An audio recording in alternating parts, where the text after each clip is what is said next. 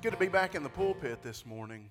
Um, I've been out for the last couple of weeks. Brother Caleb preached two weeks ago, and then uh, I had a rogue cow and couldn't preach last week. So I feel a whole lot better, and uh, I'm just glad to be here and glad for the opportunity to be able to do what God has called me to do, and that's preach His Word. So if you have your Bibles this morning, we'll be in 1 Kings chapter number 19. 1 Kings chapter 19. The last time I preached, I preached out of 1 Kings chapter 18, and I'm just going to continue that thought and uh, just continue into that scripture. It's a wonderful scripture about a man named Elijah. 1 Kings chapter 19, verse number 1. If you're there, uh, please stand to honor the reading of God's word. Are you there? Say amen if you are. Amen. The Bible says this 1 Kings chapter 19, verse 1. It says, And Ahab told Jezebel, all that Elijah had done, and withal how he had slain the prophets with the sword. Then Jezebel sent a messenger unto Elijah, saying, So let the gods do to me, and more also, if I make not thy life as one of them by tomorrow about this time. And when he saw that, he arose and went for his life and came to Beersheba, which belongeth to Judah, and left his servant there. But he himself went a day's journey into the wilderness, and came and sat down under a juniper tree. And he requested for himself that he might die. And said, It is enough now, O Lord, take away my life, for I am not better than my fathers. Let's pray. Father, we love you.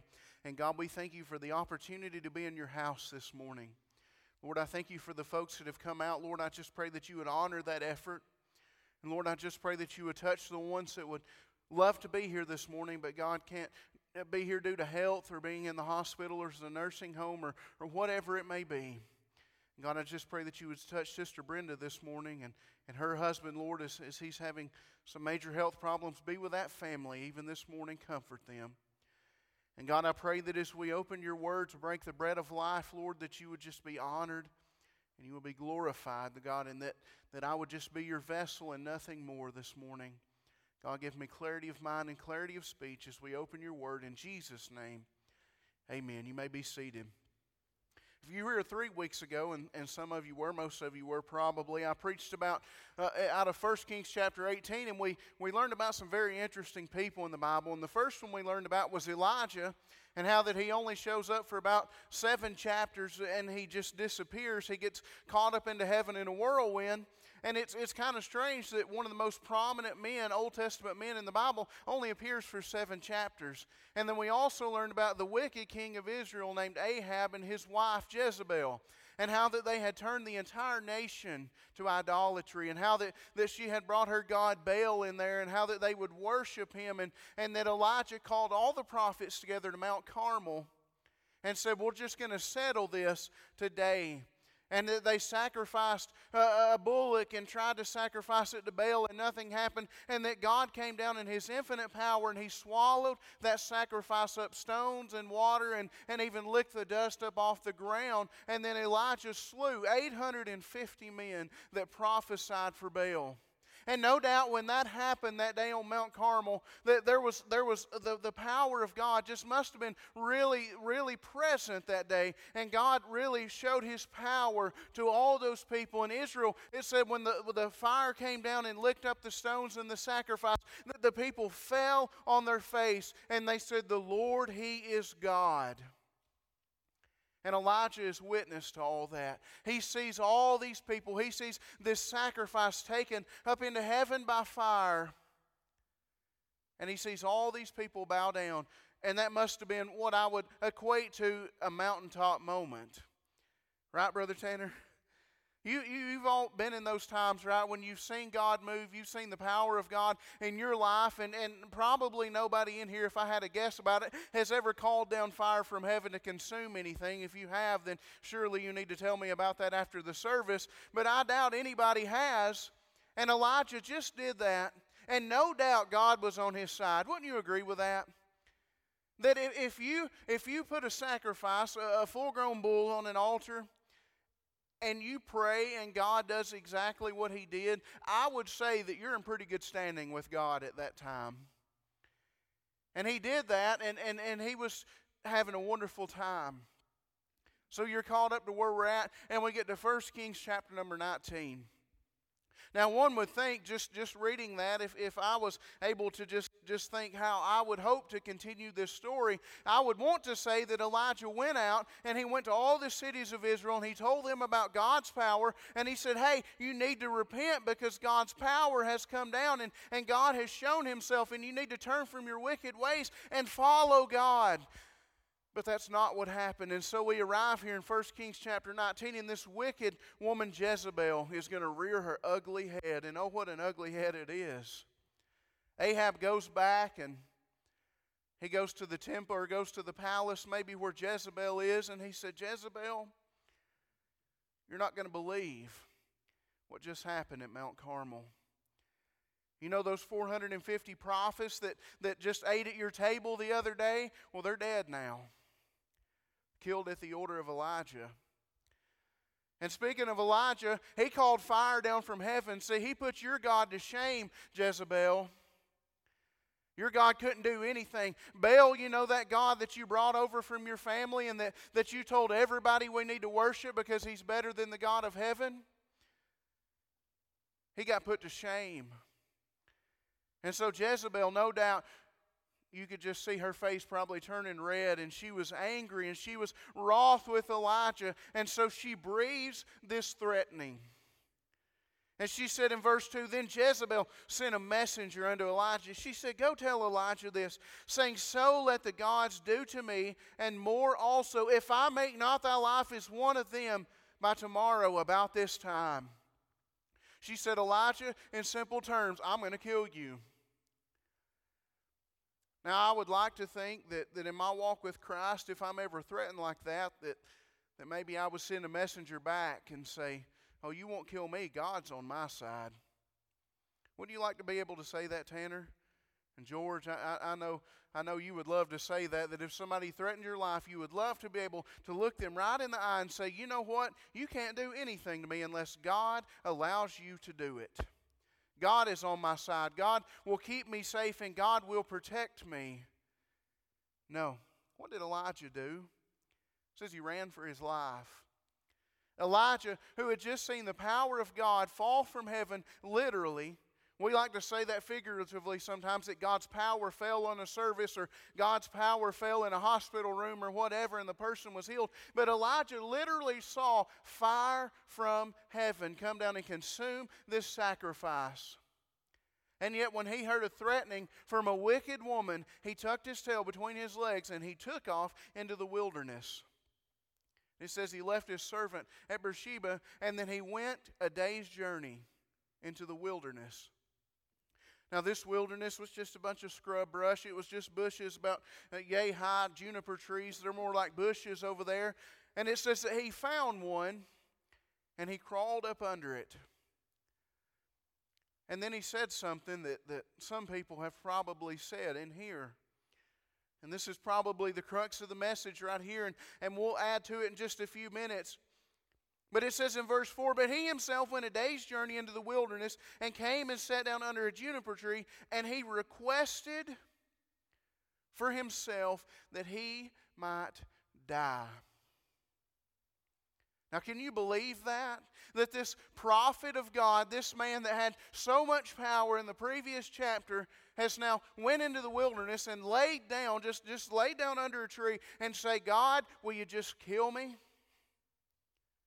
God, will you just take me out of here? See, Elijah went from the mountaintop to the valley really fast. And as a Christian, what I, what I see oftentimes is that when we get to those mountaintops, when we're in those spiritually high places in our lives, and it seems that the Spirit of God is moving, and maybe things are happening for the good, whether it be at church and, and people are getting saved, or, or folks are coming in and, and, and strengthening their relationship, or, or maybe it's in your own life when you're on that mountaintop and you're, you're reading the Word and you're spending time with God and you're fellowshipping like you're supposed to, and you're, you're in a good place. You can go from the mountaintop one minute, and then you hear one phrase from somebody or, or somebody says something to you or, or, or maybe you're threatened who knows what it could be but you have we all have those jezebels in our life don't we? Now i hope you don't have a jezebel in your life like that but but we all have those those things and those moments that come up in our life where one word turns our world upside down. You ever had that happen you ever seen that tyler? You've seen it hadn't you buddy? Where that one minute everything's going great and all the all the things are lining up in your life and the next moment satan shows up and you hit the very rock bottom. Now i would say in, in just just reading the bible at face value there that elijah had to be at rock bottom to ask god to kill him because usually my first inclination when something goes wrong in my life is this I'll ask God to take it away. That's what I usually do. That, that seems simple to me. Is God, can you help me through this? Or God, can you take this trial away from me? And, and, maybe Elijah should have just laid down there and prayed to God and said, God, you heard what that woman said. You know her heart. You know that she's wicked. Lord, would you take her out of the way? Lord, maybe, maybe just cast her and Ahab out of the kingdom and take them away. But no, Elijah did not do that. He did not ask to be protected. He didn't ask for God's provision in this situation. He just sat down and said, God, kill me pretty bad spot to be in, if you ask me. Amen? That's not a place I want to be, but I'm sure people have been there. I heard a story, and, and uh, a true story. This lady I used to go to church with, and uh, she was young. She was probably 20, 23, 24 years old, and she just had a, a little girl. And uh, her life wasn't going well. She was married and she had kind of a rough upbringing, I guess, and just life wasn't going how she thought it should go. And she had this little girl, and so she went in her husband's closet and got a 12 gauge shotgun out. And she took it into the bedroom and she loaded it and she just sat it down. And no doubt in that moment in her life, she was thinking, I just need to be taken out of here. She didn't ask God to take the trial away. She didn't ask God to see her through it like she should have. She felt alone. And by the way, folks, Satan wants you to feel alone. Satan wants you to feel like that, that you can't do this. And no doubt that, that's probably what had happened to Elijah. Maybe as he journeyed out into the wilderness for that entire day, he spent his day walking. And, and you know how it is that when you're, when you're somewhere and you're out walking by yourself, your mind kind of clears out and you, you get to thinking, you know, a little more. And Elijah got to thinking about a, a Jezebel's threat. And he said, You know what? It'd be better if I just died. And that lady had thought that. And so he lays down. God doesn't kill him. I'm going to spoil the story for you, and we're going to get on into it. You know why God didn't kill him? Because God's not in that. Amen? I mean, let's just be real here. I'm, I'm, I'm, I'm going with the Bible here. God does not ever want anybody to sit down and say, Lord, will you please just kill me? When, when that lady got that 12 gauge shotgun out, God was not in that. Amen? But people get in that shape, people get in that condition. And I tell you that if you just hit one little rough patch in your life, that Satan is going to take it and he's going to take his magnifying glass and he is going to show it to you and tell you how bad it is and he's going to work at you and just make it seem a whole lot worse than what it really is.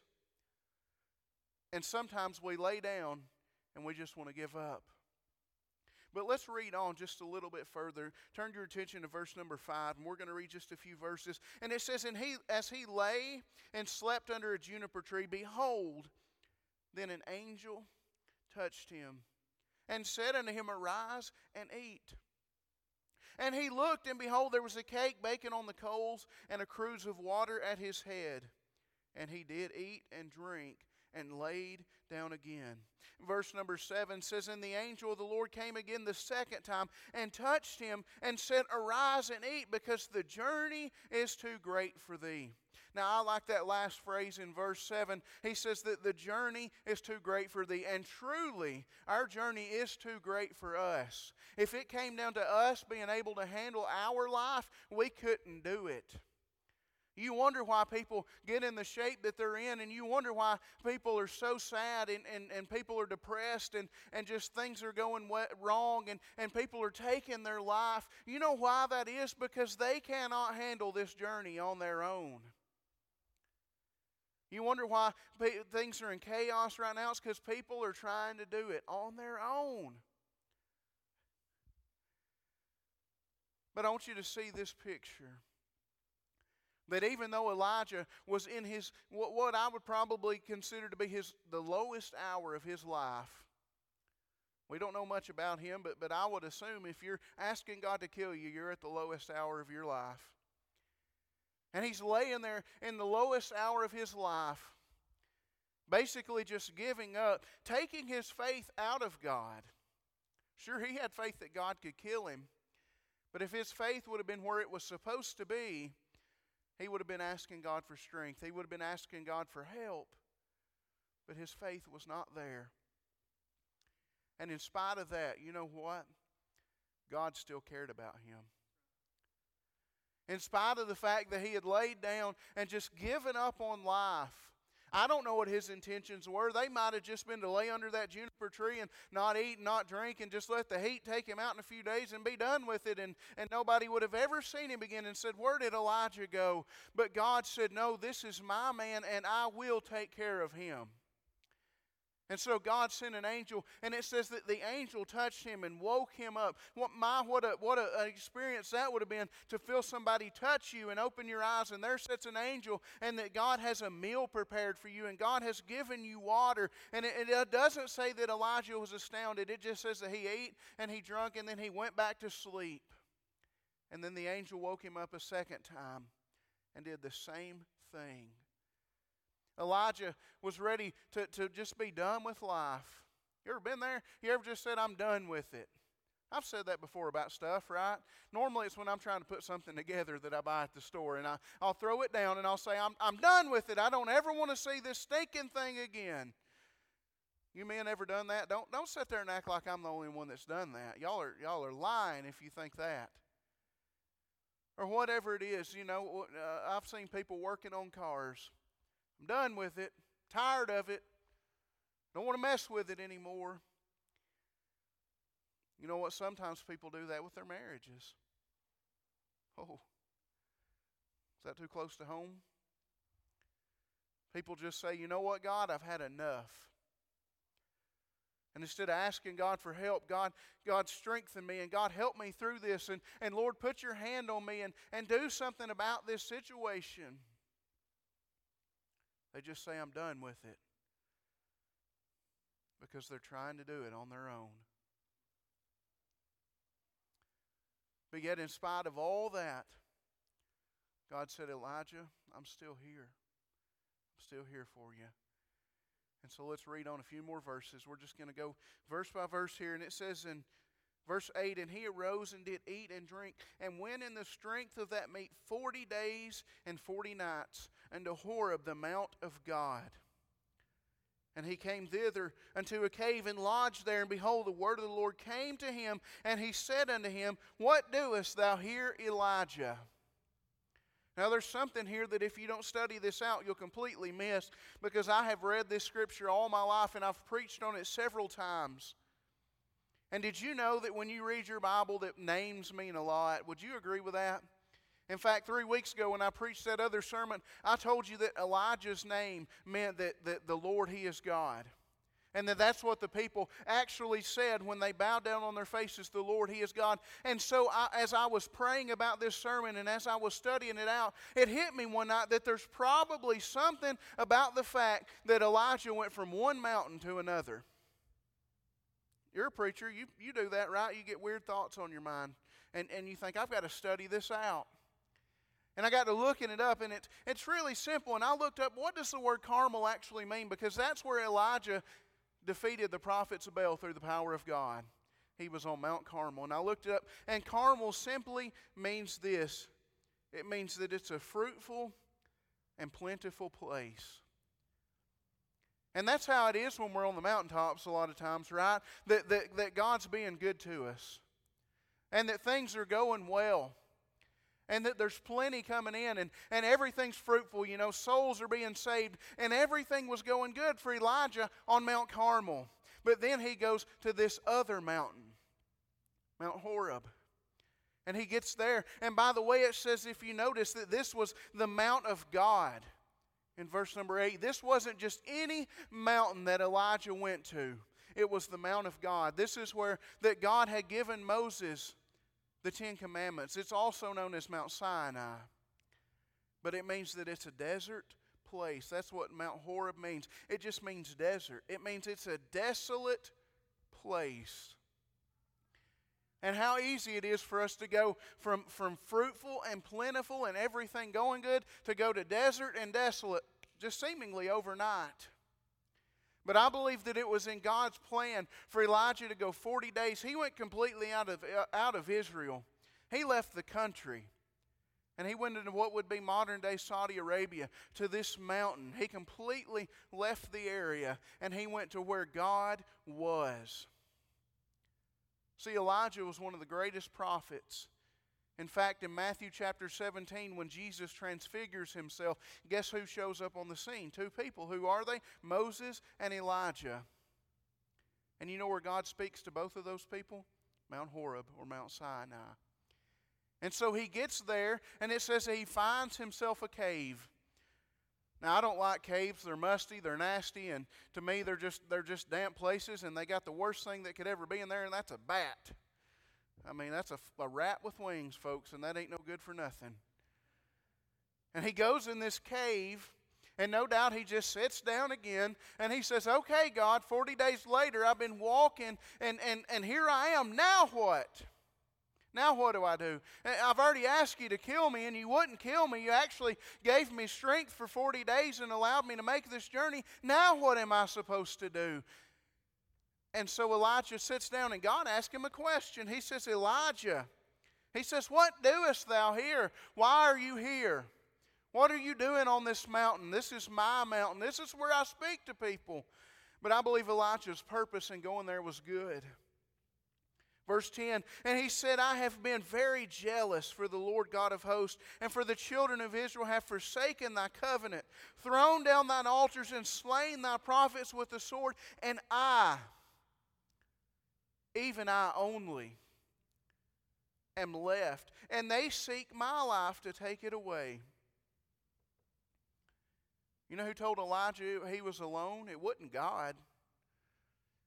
God never told Elijah, hey, you're in this on your own. I think we feel like that as Christians sometimes, though, that, that we're, we're doing this by ourselves. You know, it's, it's really easy to be a Christian when you're here at church, right? I mean, you put your dress clothes on, you put your makeup on, you fix your hair real pretty, and, and you come to church and you fellowship with your brothers and sisters, and, and you, everything's great. Then you go and you have to face life. And, and life's not fun sometimes, amen? And you know how it is when you, you go to work or you go to school, and, and I think about Daniel sitting here on the front row. He goes to, goes to, to, uh, to high school. And just knowing young people like I do, I mean, I would say that, that Daniel's probably outnumbered. Would you say so? That you're probably one of the few Christians there? Just a small handful? Or you go to your workplace or you go to a, a, a number of places and you feel isolated. You feel like you're the only one doing this thing. And Satan will blow that up. And he'll say, Yeah, you're, you're, you're doing this on your own. And Elijah had himself another pity party. That's what he was having. He was just having pity parties. Verse 11, this is God speaking. This is God's instructions to Elijah. And by the way, this is the first time we hear God speak in this chapter. He says, Go forth and stand upon the mount before the Lord. He says, Elijah, just go outside and I'm going to do something here in your life. And it says that he went out, and behold, the Lord passed by, and a great and strong wind rent the mountain and brake in pieces the rocks before the Lord. But the Lord was not in the wind. And after the wind, an earthquake. But the Lord was not in the earthquake. And after the earthquake, a fire. But the Lord was not in the fire. Now, you think back to Mount Carmel 40 days ago when Elijah was over there and the prophets of Baal were on the mountain. The power of God showed up in what, Tanner? How did God manifest himself on Carmel? Yeah, fire. Are you paying attention? He is. I know he is. I just want to keep you awake, brother. Just 40 days ago, did, not, did God not show himself in fire? Did God not send his power down in, in a mighty way? And I think that sometimes what we do is we get in our mind when we read stories about Mount Carmel and we read stories about the Red Sea being parted and all these great and miraculous things that happen in the Bible, that if we're not careful, we'll get in our mind that, that God can only move in those powerful ways. And we'll think that if, if God does something, that it has to be a big deal and, and that, that the earth has to shake and the wind has to pass by and the fire has to come down. And we think if God's not doing that in their life, then He must not be there. You ever thought that before? I mean, we've all seen God move in mighty ways. We've seen God do miracles in our lives. You say, well, God doesn't do miracles. I, I just beg to differ. God still heals people. God still does things. In fact, I believe it's, it's a miracle that, that we're still even, uh, even alive and still here to be able to witness to people. God can move in mighty ways, and God will sometimes. But yet Elijah was standing there, and, and it says that he knew that God was not in these things. I can imagine that, that as that wind went by, that, that he, he, he listened and he looked and he said, Wow, God wasn't in that. You remember the sacrifice, it took the rocks with it. There's something about that. And this, the rocks were broken and rent and torn in pieces. And then the earthquake happened and, and all these things. You know, an earthquake happened when Jesus died on the cross, right? That was a great mighty thing that God had done. And this, this, this incredible thing happens. But yet, God's not in those things at this point.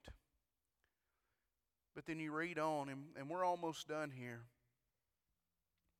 We'll read verse 12 again. And after the earthquake of fire, but the Lord was not in the fire. And then here's, here it is right here. Very familiar piece of scripture.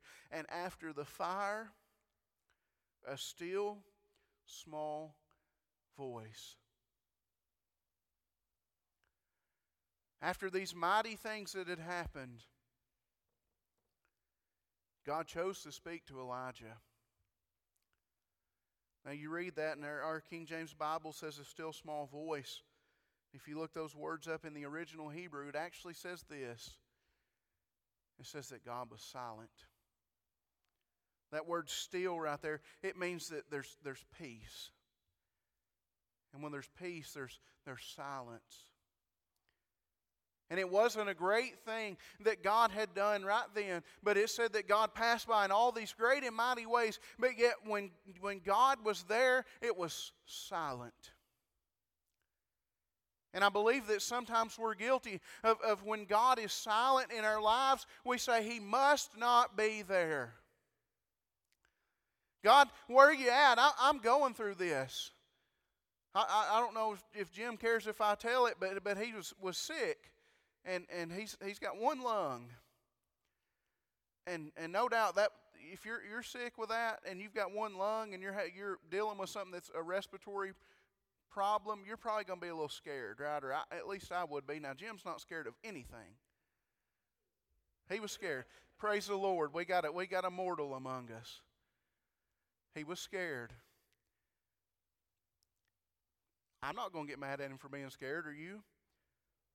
God didn't get mad at him for being scared. But no matter how scared anybody is in any situation, you have to trust God. Because, see, it's not always that when you're going through something and when, when the bad things happen in your life and, and when your life is threatened by this woman named Jezebel, that God's always going to show up with fire and consume people. God's not always going to take that wind and just blow it off the map. Or, or God's not going to shake the earth and change things around and flip it over for you and say, here it is, it's fixed. Sometimes God will just be silent. Sometimes he'll just be quiet. Sometimes he won't do a whole lot of anything. But guess what? He's still there. He hasn't left you. I mean, it said that he wasn't in those great things. And in fact, when that still small voice came, it says in verse number 13, and so it was when Elijah heard it. When Elijah heard the silence, when there was nothing to hear, Elijah did this. It says that he wrapped his face in his mantle and went out and stood in the entering of the cave. Elijah took his coat off or took his vest off, his overcoat, and he wrapped it around his head. And you think, why in the world would he do that? And I believe it was because God showed up right then. I'll tell you why I believe that, it, and, and I won't get too deep into it, but if you go back in your Bibles to the book of Exodus, and you find that man named Moses that I've already alluded to just a little bit, that was on this very mountain receiving the Word of God.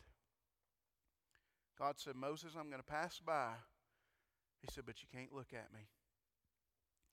And so what did, what did God do with Moses? He put him in the cleft of the rock, right? And he covered him up. And it said that, that he protected Moses when he passed by. And I believe that when God manifested himself on that very same mountain that day, that Elijah says, I'm not even worthy to see this. Then I'm not even worthy to be in the presence of God. I'm not worthy to see God move in this way. And guess what God was doing? Silent. If a big fire comes by, I might cover my head up then. If a big wind happens, you know, eh, what do they tell you when a tornado happens? What do they tell you to do? Cover your head, right? Go in, go in the bathroom, get in the bathtub, cover your head. Earthquake, same thing. Cover your head. Don't let your head get hit.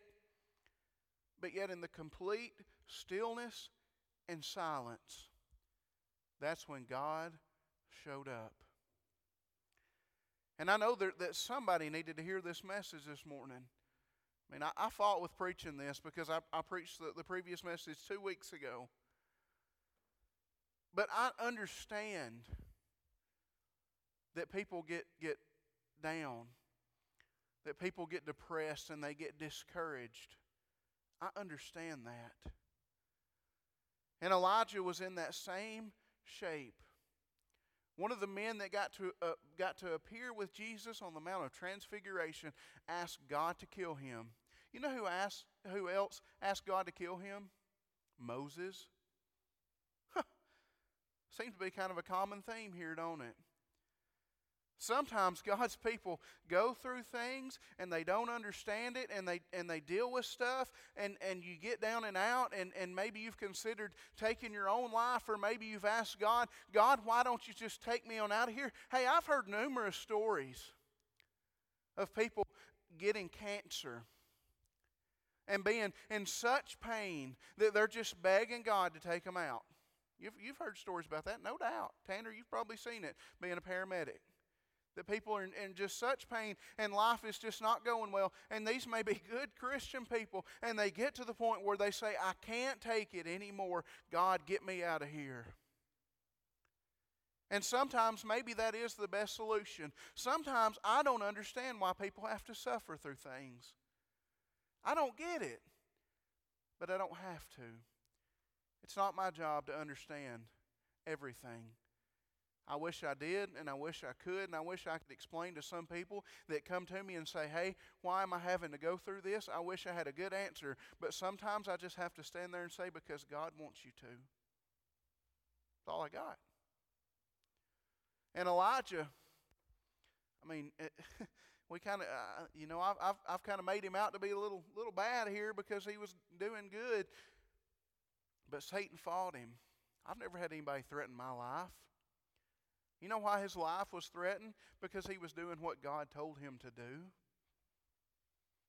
That's why his head was on the chopping block there. That's why it, that Jezebel had probably turned loose the entire army of Israel to track him down. I believe there's a reason he got out of the country and went to Saudi Arabia. Probably because the army was behind him. We get in those situations and we don't understand it. And Elijah, he answered God. He says, Why are you here? And he said, God, I've defended you. Lord, I have stood up for you. Back there on that mountain, there was 850 of them, and there was one of me, and I declared that you are God. And yet here I am with my head on a wanted, a wanted poster. And God answers him. And we're going to read on verse 17. Go with me here. And it says, And I have, and it says, And it shall come to pass that him that escapeth the sword of Hazael shall Jehu slay, and him that escapeth from the sword of Jehu shall Elisha slay. In verse 18. We just read in verses verse 17 there the marching orders of God. God said, I'm not done with you, Elijah. He comes to him and he's silent for a minute. And Elijah gets where he needs to be. He puts his trust back in God and he says, Elijah, I want you to go anoint some people. You're my prophet. I, you need to go anoint a new king because I'm about to take care of this guy Ahab for you and Jezebel.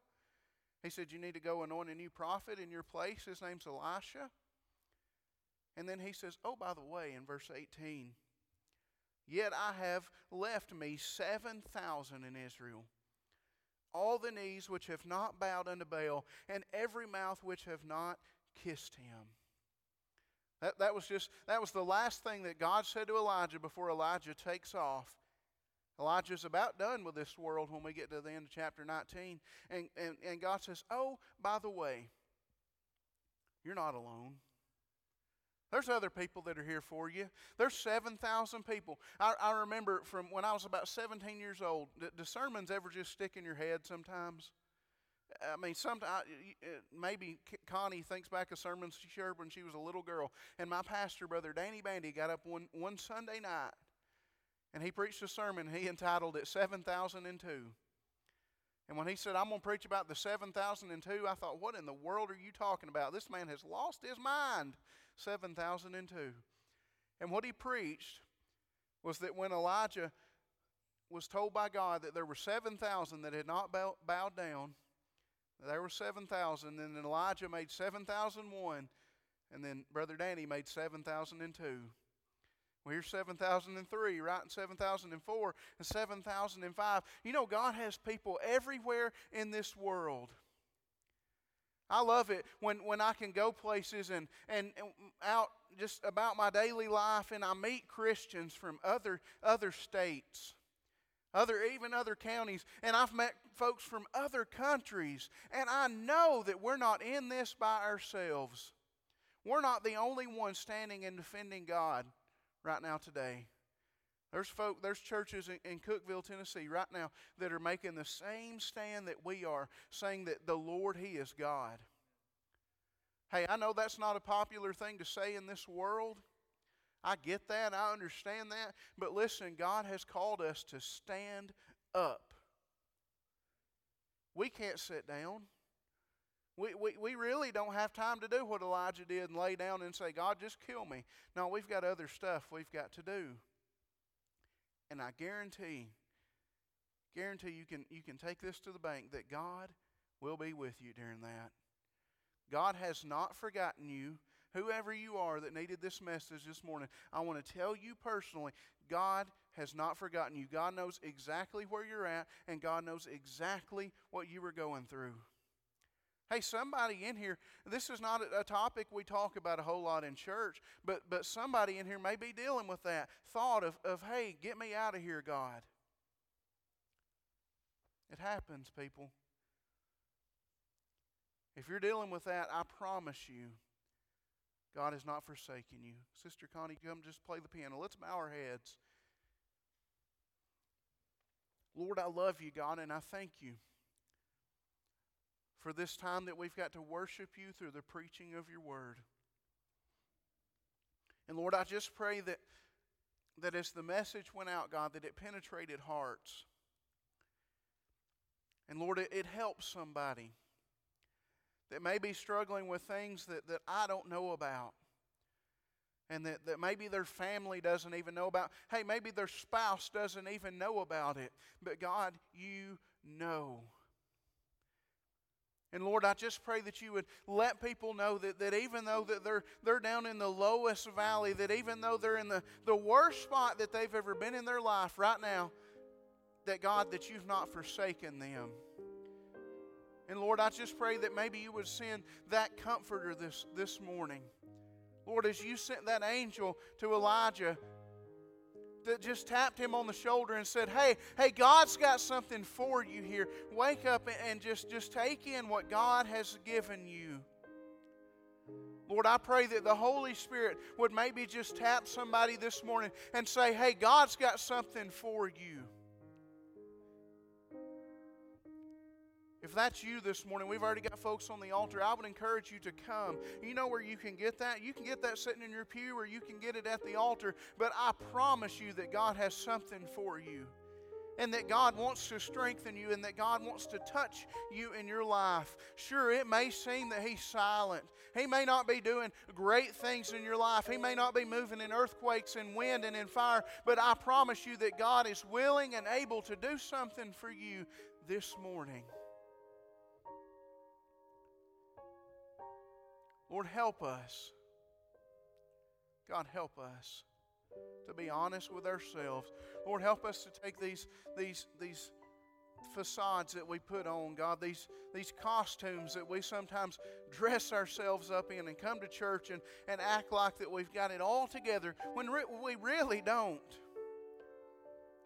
God, I just pray that people would put aside their pride and Lord, that, that when you speak to them, that Lord, we could just cover our faces up and say, God, we're, we're not even worthy to look at you because, Lord, you're so holy.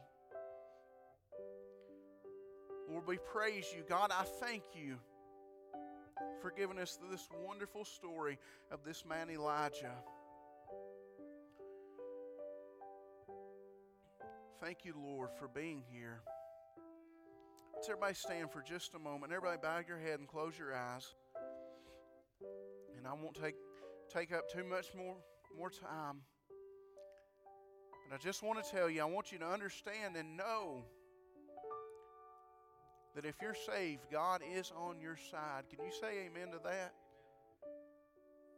And that God loves you. And, and guess what? If you're not saved, God still loves you. God still cares about you. And God wants to touch you, and God wants to move in your life.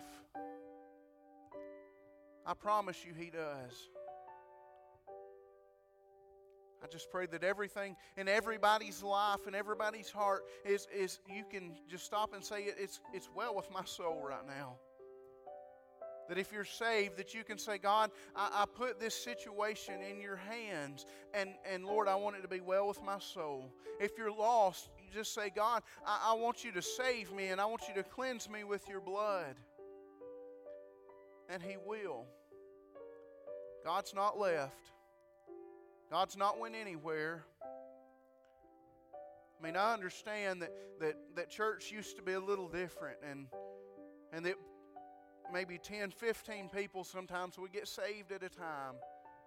And we would say, oh, God was in that mighty thing, and He very well might have been. But let me tell you, right here in 2020, God is still here. It may be silent sometimes, it may be even quiet in church, but listen, God will still speak. God will still move. He may ask you that question this morning. He may just, you can just put your name in there. He may say, Why are you here?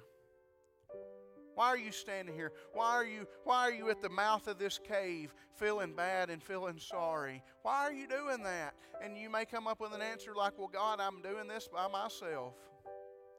And Lord, I'm alone in this world. What am I going to do now? And God may just not say anything. He may do something mighty. It's not my job to question how God's going to work, but it is my job to see God at work. I pray that this morning that we could have the, the, the same response that Elijah had to just cover our faces and say, God, you are holy. And Lord, I'm not even worthy to look at you.